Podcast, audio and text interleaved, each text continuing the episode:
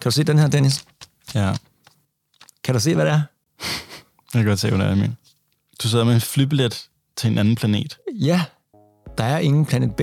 Men hvis vi nu siger, der er, og den her flybillet, jeg har i hånden, den kan fragte dig og din kæreste til planet B og komme hurtigt og langt væk fra den her rødglødende blå planet, der er totalt i knæ i klimakrise. Vil du så tage imod den her flybillet, eller den rumfærgebillet, må det være? Nej, er du mig, mand? Altså, først og fremmest, der hvor vi er lige nu, det er ingenting i forhold til, hvad det kan blive af nederenhed. Okay? Så at, at skrive nu er virkelig både at sætte halen mellem benene, men også bare altså, en opgivenhed, som uh, slet ikke hører sig hjemme. Hvorfor må man ikke bare tage ud til et sted? Altså, Det må du også gerne. Du er fandme sokkeragtig, hvis du skriver nu. Det er langt fra for sent at være med til at prøve at kæmpe for, at jorden bliver et leveværdigt sted for alle fremtidige generationer. Meget bedre, end vi nogensinde kan forestille os, hvad der nogensinde har været her på planeten. Så at skrive nu, inden vi overhovedet har taget kampen, det abonnerer jeg overhovedet ikke på. Så nej, ellers tak. Jeg synes heller ikke, du skal tage den, faktisk. Må jeg lige... Prøv lige... Giv mig den der. Så, nu... Jeg smider den væk. Men jeg synes heller ikke, du skal skrive lige nu i min. okay. Temperaturen stiger, Mhm. Polerne smelter, Jeps. vandstanden bliver højere og højere og højere. Ja. Politikerne, ja, de er helt gag Totalt absolut. Dyr og planter, ja, de falder som fluer omkring os, og nogle af dem er også fluer. Klimaet er gået helt græsat. Vi kan ikke komme udenom det, og den sjette store massedød banker på døren. Ja, der er ikke nogen tvivl om, at vi er på katastrofekurs. Og alle verdens medier elsker jo at få dig til at klikke på dårligt nyt hele tiden. Altså hele tiden. Hver eneste dag. For at være helt ærlig, så tror jeg, at det eneste, der har gjort, at jeg har undgået at gå ned med fladet med klimaangst eller klimadepression, det er, at jeg husker dårligt. Mit navn, det er Emil Nørlund, og jeg er ufrivillig fremtidspessimist. Og der skal altså dobbeltstreg under ufrivillig, for det er ikke noget, jeg synes er fedt at være. Nej. Jeg hedder Dennis Rivin, og jeg er fremtidsoptimist. Jeg prøver ikke at være jubelidiotisk omkring verdens tilstand, men jeg synes, det er mega vigtigt, at vi samles om de fremskridt, der faktisk hele tiden sker. Og det hjælper du os heldigvis med, Dennis, for hver uge, der kommer du med tre stykker godt nyt, som vi alle har brug for at vide, men som de færreste af os støder på ja. i vores almindelige nyhedsdagligdag, fordi vi falder i den negative nyhedsfælde. Ja. Tre nyheder, der burde være breaking. Du er landet på podcasten af samme navn. Tak for, at du lytter med her på vores debut.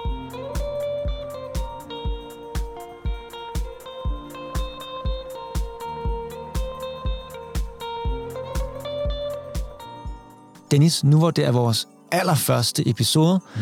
så er det jo god kutume, at man lige tager lytteren øh, lidt ved hånden. Så øhm, jeg synes, vi skal lære hinanden lidt at kende. Ja. Hej. Og, hej. og en af de tusind ting, som lytteren endnu ikke ved om dig, det er jo, hvordan du egentlig støder på de her gode nyheder, de her positive, optimistiske nyheder, som jeg og mange andre ikke støder på. Ja. Hvordan gør du det? Jamen, øh, jeg har gjort det til mit arbejde, simpelthen. Altså, jeg arbejder med det, jeg kalder for formidling af menneskehedens fremskridt. Og jeg holder foredrag, jeg laver alle mulige forskellige ting, og det, jeg har gjort det til mit arbejde. Jeg er iværksætter, og har gjort det til mit arbejde, at jeg skal bruge tid på at researche, på at læse forskellige steder på internettet. Jeg går slet ikke til nogle fringe-agtige, weird sider. Jeg er meget, meget kildekritisk. Jeg prøver virkelig at være det i hvert fald. Jeg udgiver selv et nyhedsbrev, men jeg abonnerer også selv på en masse nyhedsbreve, så det hele bare lander i min indbakke. Men jeg abonnerer ikke på, du ved, gængse store mediers nyhedsbreve. Det er, sådan, det er lidt nogle små, jeg ved ikke, hvad man kan kalde det, intellektuelle influencers måske, eller et eller andet folk, der ligesom har en mening om verden. Dem abonnerer jeg på, og måske nogle interessante uddannelsesinstitutioner, som har noget virkelig interessant forskning. Og, og så, så tager jeg bare, jeg laver en mosaik af viden, som jeg så stykker mit eget billede sammen på. Jeg har så oparbejdet en masse sådan, teknologisk indsigt, så jeg ligesom kan se, hvad er det egentlig, der er nyt og interessant. Hvad sker der i verden? Hvad er dit sådan, overordnede mål som fremtidsoptimist, som du kalder det? Vi går et meget, meget turbulent årti i møde. Øh, jeg tror, vi startede okay, okay hårdt ud, og øh, jeg tror, det er en fejl at tro, at nu bliver det helt bare nemmere og bedre. Det skal nok blive bedre, helt klart, men jeg tror, at ligesom vi, vi har et stykke vej, vi bliver nødt til at, at komme igennem her de kommende år, fordi der kommer til at være rigtig mange forandringer. Forandringer, som egentlig er til det bedre, men mennesker er ikke særlig gode til at håndtere forandringer, hvis man ser på det en historisk set. Det er lidt lige meget om det er forandringer til det værre eller bedre. Folk kan bare ikke lide forandringer. Jeg tror, der er en masse forandringer til det bedre på vej, men jeg tror, på, at folk kommer til at have det lige så stramt med at gå, altså sådan, gå igennem det, fordi det kræver adfærdsændringer. Det vil jeg gerne hjælpe folk med. Har du altid været sådan den positive type, eller har der været et vendepunkt i dit eget liv i forhold til sådan at se glasset helt fuldt? Nej, jeg føler ikke, jeg har været sådan en optimist-type i, i hele mit liv. Altså, jeg har lavet alle mulige andre forskellige ting, inden ligesom jeg begyndte på det her i omkring 2014 stykker. Der fik jeg interesse for sådan den teknologiske udvikling, og hvad er det egentlig, der sker, og hvad kan lade sig gøre i den her virkelighed, hvor vi lever. Og jo mere jeg læste op på det, desto mere fandt jeg ud af, at vi lever faktisk i en tid, hvor science fiction forvandles til science fact, basically på ugentlig basis. Og det betyder, at det, som vi troede var ja, science fiction... Noget, faktisk... der ville kunne lade sig gøre i fremtiden, allerede er muligt nu. Okay. Så vi indhenter simpelthen Ja, vi, vi indhenter totalt altså sådan nogle science fiction historier fra 70'erne, 80'erne, 90'erne osv. Der er vi bare allerede. Vi er i stand til at kurere alle mulige sygdomme. Vi er i stand til at rejse på alle mulige vanvittige måder, som egentlig har været sådan noget, altså det er sådan noget mytologisk gudemateriale jo. Altså sådan, du ved, symilstøvler og whatever. Altså der er folk, der arbejder på hyperloops jeg har egentlig en baggrund i, øh, jeg er uddannet i kunsthistorie og har arbejdet rigtig meget med kulturel iværksætteri, øh, kunst og kultur på forskellige vis, og så skete der noget. Jeg tror, jeg så en TED-talk eller to tilbage i 2014, der åbnede mit syn på den her udvikling, som internettet ligesom bærer med sig. Vi er de første mennesker i menneskens historie, der har de her værktøjer til rådighed, der gør os i stand til at komme i kontakt med hinanden på kryds og tværs af verden, der gør os i stand til at samarbejde på fuldstændig nye måder. Og det læste jeg en masse op på dengang, som gjorde, at jeg blev optimistisk på menneskets vegne. Og det er det, jeg ligesom har arbejdet med siden. Du bliver lige nødt til at sige, hvad det er for en TED-talk. Øh, ja, så. ja, ja. Jamen det, det kommer i show notes, men der er, jeg tænker, jeg tænker på en eller to helt specifikt, ja. Jeg faldt over et citat fra Martin Luther King Jr., fra, jeg tror det var 67, 68 eller sådan noget, hvor han sagde, Those who love peace must learn to organize as effectively as those who love war. Dem, der gerne vil fred, bliver nødt til at blive lige så gode til at organisere sig, som dem, der vil krig. Det er et rimelig bladet citat, vil jeg så alligevel sige. Det er et mega fedt citat. Og jeg faldt over det der citat på et tidspunkt, hvor jeg var i gang med at studere, hvad internettet ligesom gør for os mennesker. Det kan bruges som alle teknologier, alle videnskabelige fremskridt, så kan det bruges, og det kan misbruges. Jeg er meget interesseret i, hvordan det kan bruges. Der er alle mulige andre, der arbejder med, hvordan det kan misbruges, og deres arbejde er meget vigtigt. Jeg arbejder med, hvordan kan det bruges, hvordan kan det gavne os, hvad, hvad er de fede ting, vi kan udvinde af det her. Og det er lige præcis der, vi er. Altså, historisk set har vi aldrig været tættere på at realisere Dr. Kings vision, end vi er lige nu, teknologisk set. Altså, dem, der elsker fred, har aldrig haft bedre forudsætninger for at finde sammen på kryds og tværs af verden og samarbejde om at hive fremtiden i en gavnlig retning for menneskeheden. Det synes jeg er sindssygt fedt og meget vigtigt, at vi taler om. Altså som du siger, at dit arbejdsliv jo er nærmest sådan fuldstændig baseret på at arbejde med de her positive fremskridt for menneskeheden. Mm. Men hvorfor er fremtidspositivt nyt så vigtigt? Det er vigtigt lige at pointere, altså for at finde frem til de positive aspekter, så bliver jeg nødt til at bare læse meget. Ikke? Så jeg ved udmærket godt, at jeg kommer forbi alt det, der også er noget rigtig lort. Og så udvælger jeg ligesom de ting, som er rigtig gode, og så prøver jeg at dele dem. Og det, det er fordi, jeg føler, det er meget, meget vigtigt. Altså, jeg, jeg synes faktisk, det er interessant at tale om det her med, øh, de fleste er måske bekendte med det, der kaldes for placebo-effekten. Man bruger det meget i sådan nogle kliniske studier til udvikling af ny medicin og sådan noget, hvor man laver en kontrolgruppe. Nogle tager den rigtige medicin, en anden kontrolgruppe tager en, øh, en pille, uden der er noget sådan i. en kalkpille. Ja, ja, whatever. Der er ikke noget i, men folk får at vide, at det er det. Man snyder lidt folk. Og så er vores menneskehjerne faktisk i stand til nogle gange at øh, helbrede sig selv. Og det er bare fantastisk, at vores menneskehjerne er i stand til det. Det fungerer på alle mulige forskellige måder. Men der er også noget, der hedder nocebo, som er det modsatte. Så hvis du giver en pille til en person og siger, prøv at høre, herinde er der noget, der gør dig sindssygt syg, og så spiser folk den, så er der rigtig, rigtig mange, der faktisk vil Øh, simpelthen bare på en eller anden måde, jeg forstår ikke, hvordan det fungerer, men hjernen vil overbevise kroppen om, at nu den er altså gal, og så slår man ud og bliver rigtig syg. Og det nyhedsformidlingen gør, er basically nogenlunde det samme. Den giver os et forvrænget billede af, hvordan virkeligheden ser ud, som forhindrer vores forestilling om, at fremtiden kan være et anderledes og bedre sted end den virkelighed, vi kender, og som vi dagligt bliver bekræftet i er præcis lige så træls og nederen, som vi husker den fra i går jo mere vi bliver fodret med negativt nyt om, hvor dårligt det går i verden, desto mere bekræfter det, og nærmest det bliver en selvopfyldende profeti. Altså sådan, så er det det, vi ligesom forestiller os, og det kommer aldrig nogensinde til at komme bag på os, at, at fremtiden bliver nederen, fordi det er det, vi har fået at vide hele tiden, at det var det, der var sandsynligt. Så jo mere vi kan høre historier om de ting, der faktisk fungerer, og det, der peger imod en lysere og, og bedre fremtid, desto mere vil det styrke vores samtaler og vores forventninger til fremtiden at den skal blive bedre end det, vi kender til allerede. Så man kan faktisk på en eller anden måde lave en positiv snibboldeffekt ved at tale om det gode? det er der meget at tale om øh, for tiden faktisk, og det, det prøver jeg sådan lidt at tabe ind i. Det er lidt en ny vinkel for mig, men jeg synes, det giver rigtig god mening. Altså, men det handler ikke om bare at tale om at være, at være positiv og latterglad omkring, yeah, hvor er det bare great det her.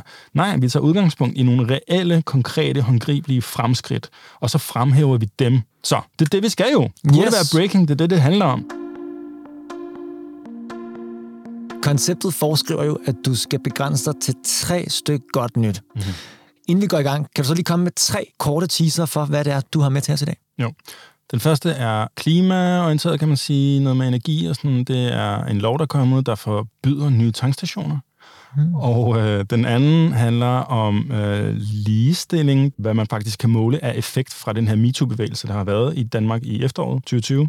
Og den tredje handler om IKEA, de tre er noteret, Dennis. Mm-hmm.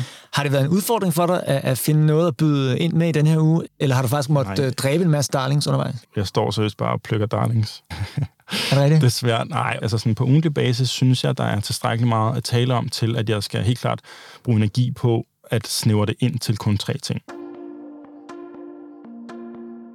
Ikke mere valsen om den varme grød. Nu skal mm-hmm. vi altså til det.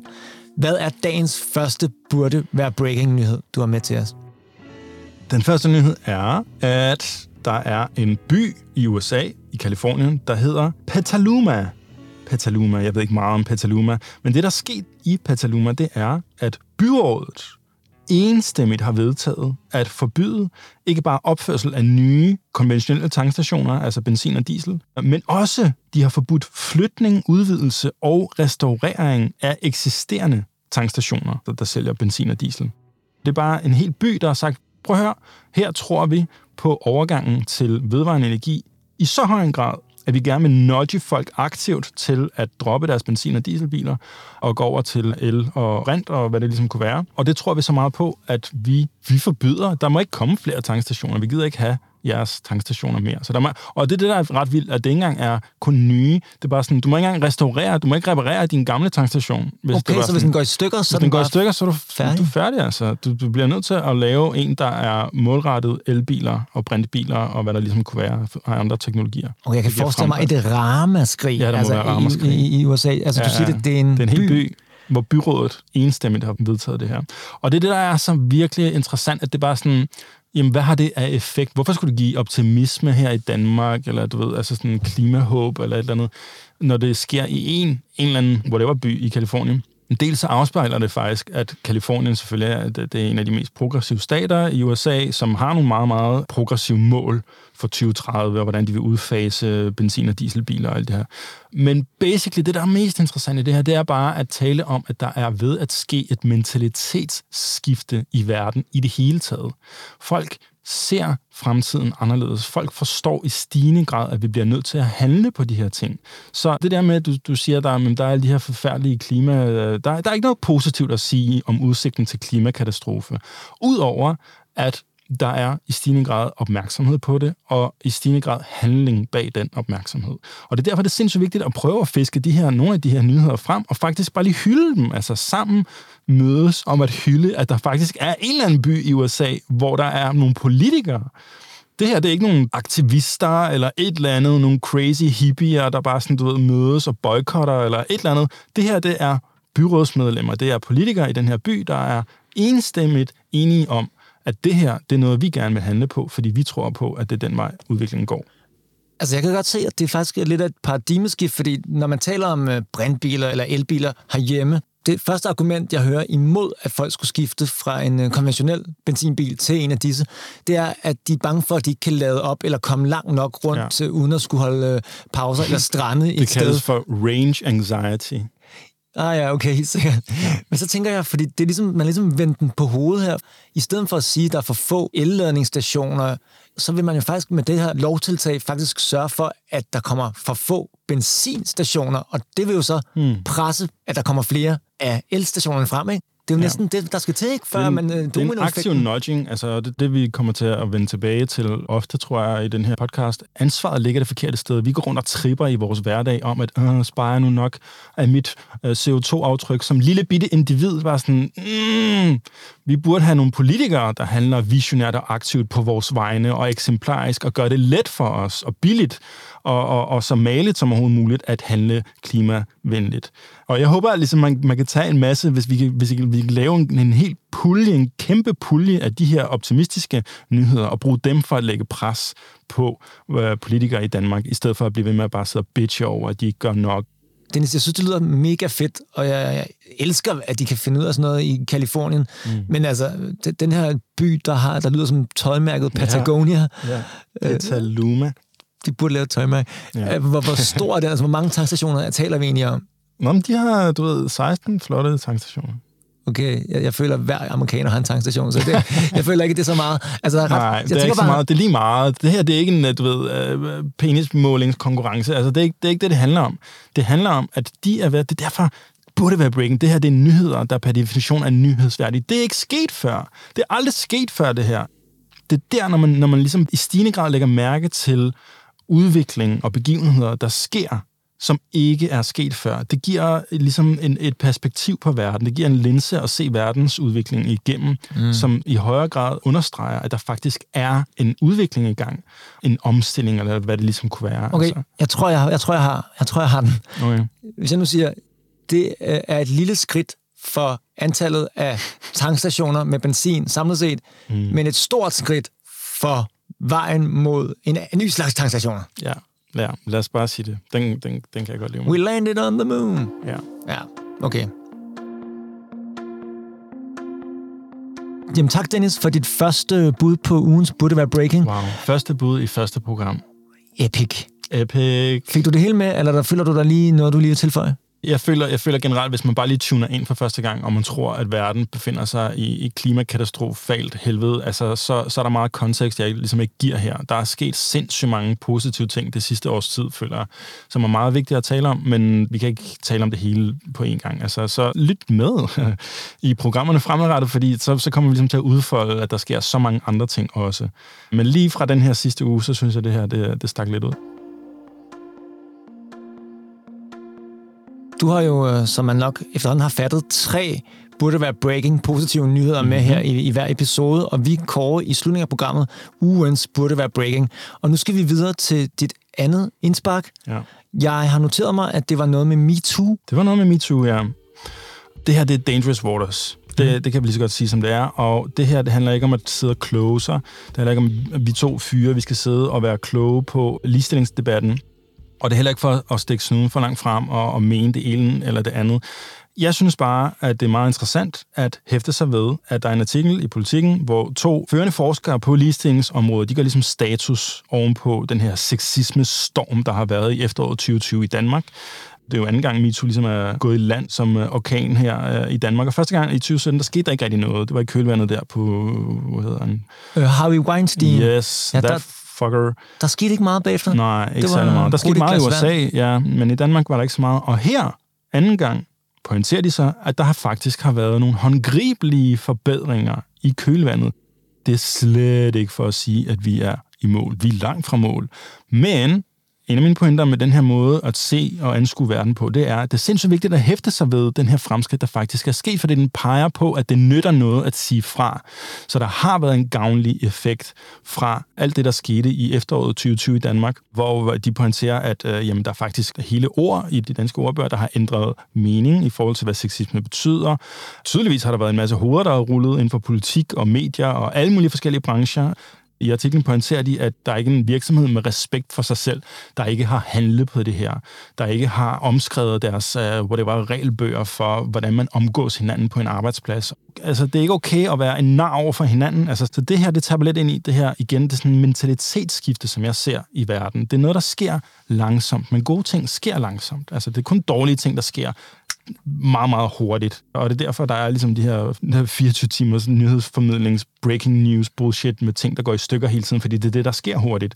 Gode ting tager tid. Og det her, synes jeg bare er vigtigt, at vi hæfter sig, at det nytter noget at sige fra, og der er nogle positive forbedringer, som de her forskere peger på. Og det skal vi bruge til at skabe momentum omkring det, at det nytter noget at sige fra, for at bygge endnu mere momentum omkring de her forbedringer, der kan føre til flere forbedringer. Giver det mening? Det synes jeg giver faktisk rigtig god mening, for jeg kunne da godt ret ofte, øh, hvis valget står mellem at se en Premier League-kamp i fjernsynet, eller gå ud og deltage i en klimamarsch, tænke, at klimamarschen, ja, det betyder ikke så meget, om jeg lige får gået den klimamarsch.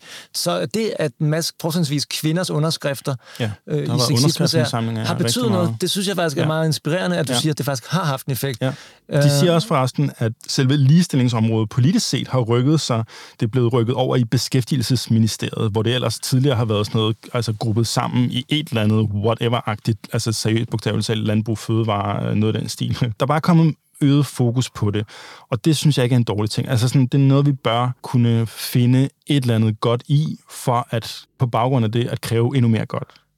Men hvad er det egentlig, der kommer til at ske, tror du, lige præcis i denne her sag? Altså, hvad, hvad er det for en forskel, vi kommer til at kunne måle det, på? Altså forhåbentlig, så kan det ligesom føre til, at vi bare alle sammen skal være her på lige vilkår, og i det hele taget, at det peger i retning af et mentalitetsskifte, der sker, hvor, hvor, hvor det bare ikke er okay at være være et røvhul. Altså, mm. Det er ligesom der, vi gerne vil hen. Det er bare, du skal ikke være et røvhul over for andre, eller planeten for den sags skyld, eller noget som helst.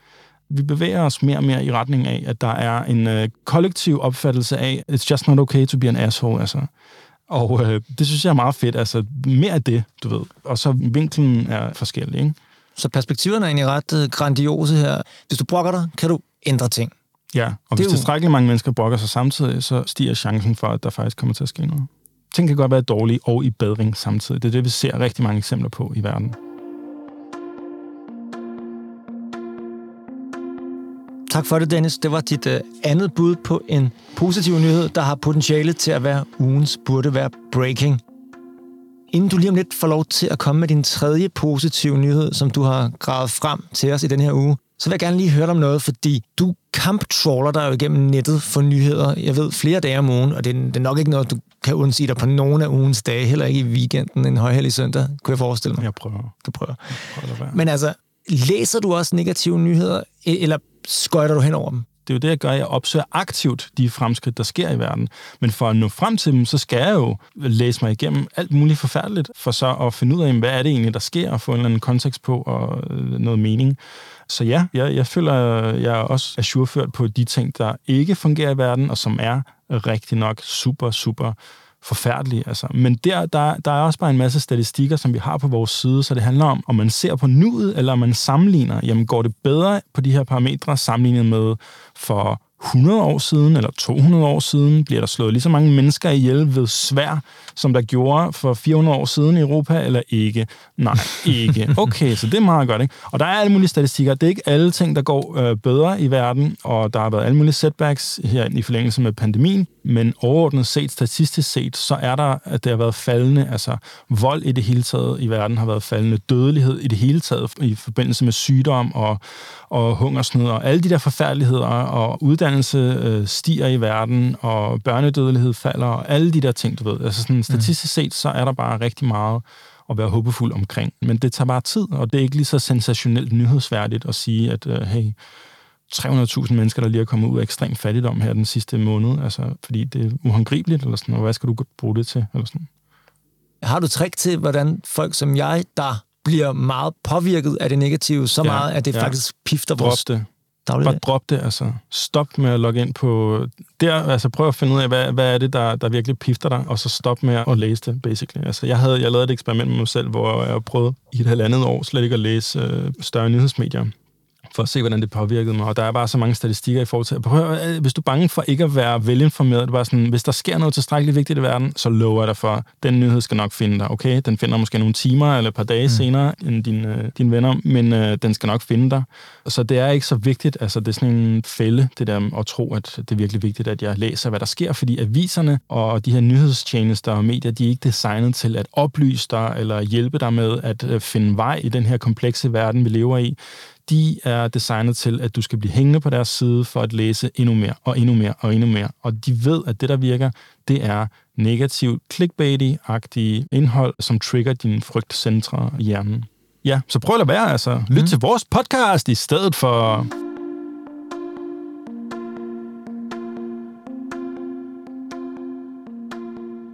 Lad os fortsætte det gode flow, Dennis. Det er allerede tid til den tredje og sidste burde være breaking-nyhed fra dig af. Og er jeg helt galt afmangeret, hvis det havde noget, eller har noget med IKEA at gøre? Nej, nej, nej. IKEA, du. Altså, kan der komme noget godt ud af IKEA? Jamen, det kan der faktisk. IKEA er så utrolig stor en virksomhed, international virksomhed at være, så har de faktisk til synligheden nærmest hjertet sådan lidt på rette sted. Og særligt klimawise og bæredygtighedswise. Altså, de har nogle virkelig, virkelig store ambitioner om at blive det, der kaldes for klimapositive i 2030 allerede. Så, så nyheden, jeg har taget med i dag, det handler så om, at nu er de begyndt på at øh, ændre deres manualer. De fleste kender, man køber eller i IKEA. Det er relativt nemt at samle. Hvis man har manualen. Hvis man har manualen, og hvis det hele er der. Men hvis du en dag skal flytte, og du prøver at skille din IKEA-reol ad igen, good luck. Altså, hold kæft, mand. Jeg har mistet mange møbler på det. Altså, de, de går i stykker, og det er bare umuligt. Der er et eller andet med det. Og det har de så anerkendt, og nu inkluderer de en disassembly-manual i deres manual. Altså en skil Ja, din en, møbel ad manual. Ja, ja, så det bliver nemmere for dig at skilte ad, så det ikke går i stykker, når du prøver at flytte, så du ikke behøver at købe et nyt. Og det er bare ret interessant, at en virksomhed ligesom siger, prøv at høre, her der går vi frivilligt glip af noget profit, fordi vi kunne sagtens designe møblerne sådan, at de, de går i stykker med nærmest med vilje, når du bare prøver at skille dem med, så du bliver tvunget ned i vores butik for at købe endnu en reol. Men de siger, prøv at høre, det er bedre for planeten, at du faktisk bare lærer at skille den ad ordentligt. Jeg er totalt nede med en instruktionsmanual til at skille ting ad, fordi det kan godt være, der sidder nogle, øh, nogle handyman derude, ikke også? Mm. Og tænker, idioter, I har bygget skabet, I kan også finde noget at skille det ad. Men det er bare ikke det samme, og nogle gange overtager man jo også nogle andres møbel. Ja. Altså, det burde jo bare være reverse engineering, ikke? Man burde bare tage instruktions... Ja, det, det burde give bedre mening, end det gør. Men jeg synes, det er genialt tænkt. Det er også bare virkelig godt at brain sig på den måde. Jamen, det er det, og det kan man godt sige, at det er, sådan noget, at det, er det, er det, der kaldes for greenwashing, ikke? hvor man mm. giver udtryk for, hey, prøv lige at tjekke, hvor bæredygtige vi er, og så i virkeligheden så ændrer man ikke rigtig nogen ting. Og det her, det skal bestemt ikke være en eller anden reklame for IKEA, men jeg synes, det virker som en af de virksomheder, der er værd at holde øje med, altså fordi de udviser både engagement og commitment. Det er som om, de har forpligtet sig til at prøve at være bæredygtige, ikke bare på deres egne vegne, men også på deres kunders vegne. Altså sådan, fordi det er også ret interessant, det der med klima i forhold til sådan, jamen det, det, det smitter jo også af. Altså sådan, de, de gør dig til medskyldig på en måde, hvis de tvinger dig til at købe noget og forbruge mere. Ikke? Og på den måde, så er de sådan lidt klimavenlige på din vegne også, mm. hvor de siger sådan, hey, du behøver ikke at føle skyld omkring de her ting. Udover det, så har de jo mange, mange, mange millioner kunder, de har også 100.000 vis af ansatte, så det præger ikke bare kundernes mentalitet, men også deres medarbejderes. Øh, og det giver noget at være altså sådan stolt omkring, mm. og et større formål at samles om for mm. de her mhm. mennesker, der arbejder der. At samles om? Øh, ja, det er ja. noget at samles om. Altså, ja. den her ambition om ikke at være en asshole, det skulle noget at samles om.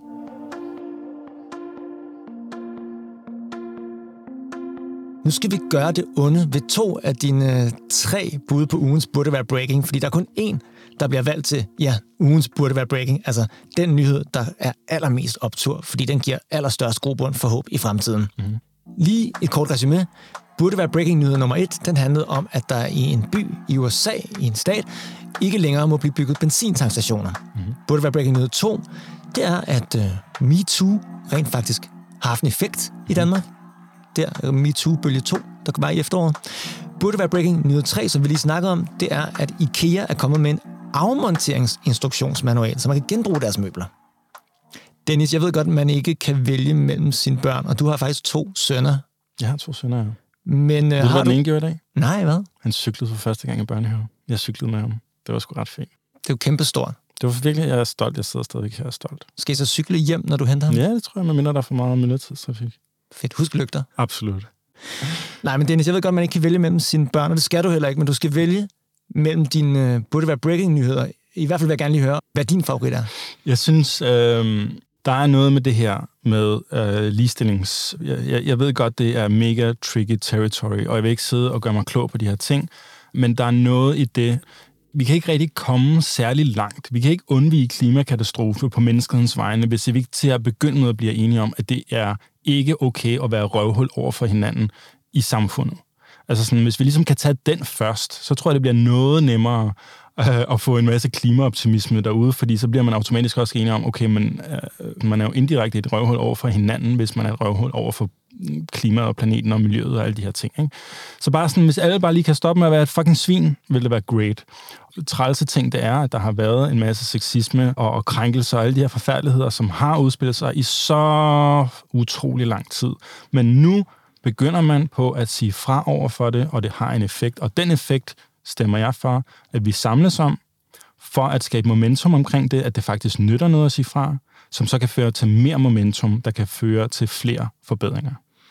Jeg får den øh, store ære at være second opinion her ja. i programmet, og jeg synes, at du, du nejler den rimelig godt.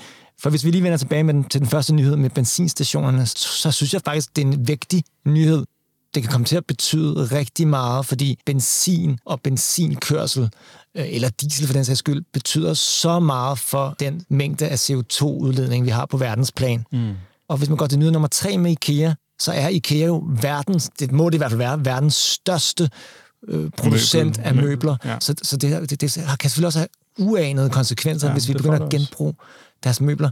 Men jeg vil sige, nyhed nummer to, som du selv siger, det er på en måde et paradigmeskift, fordi jeg har i hvert fald følt, at det ikke har kunne betale sig at råbe vagt i gevær, at brokse Jeg har i mit levede liv nærmest gang på gang følt, at det ikke betød noget at kæmpe. Mm. Jeg tror ikke, jeg har et eneste personligt eksempel, hvor jeg har været med til noget og brokket mig over noget, hvor det rent faktisk havde en mærkbar effekt. Mm. Så jeg synes, det er fedt, at vi nu kan se en bevægelse. Ja, der er en bevægelse, og den bevægelse fører noget med sig. Og vi bliver nødt til at tage fat i de gode ting, som det medfører, for at bruge dem til at skabe endnu flere gode ting. Skal vi øh, gå for nyhed nummer to, som ugens burde være breaking? Altså at MeToo-bevægelsen i Danmark i efteråret 2020 har haft en effekt, og det kan pege fremad mod, øh, jamen altså, mod mere effekt. På ja. alle mulige fronter. Ja. Det er ugens takeaway. Ud med assholes. Ind med nice guys. Og i den sammenhæng må man også lige give en stor gave til folk som Sofie Linde og alle de andre, der har tur og tage bladet for mig. Absolut. Altså, det, det, det, jeg vil, altså, ingen nævnt, ingen glemt. Her i Burde Være Breaking, der tror vi på, at det er yber vigtigt, at gode nyheder bliver fundet, spredt og lyttet til vidt og bredt. Så derfor vil vi blive super glade, hvis du vil fortælle en ven eller en veninde, en far eller en mor eller en lillebror, om ugens burde være breaking nyhed. Og hvis du ikke lige kan huske alle detaljerne, så få dem til at lytte til denne podcast. Så bliver vi glade, og vi bliver kun endnu mere begejstrede, hvis du også vil følge os og rate os med så mange stjerner, du føler, vi fortjener, eller har lyst til at smide en kommentar om programmet. Hvis alt går galt, så er der billetter på spil til Planet B til alle dem, der gør alle tre ting.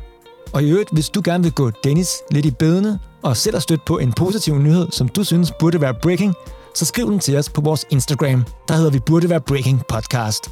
Du kan også skrive den til en af os personligt. Jeg hedder Emil Nørlund. Jeg hedder Dennis Rivin. Og du har lyttet til Burde Være Breaking. Podcasten, der giver dig håb frem for håbløshed. Tak fordi I hører for nu. Vi høres ved i næste uge.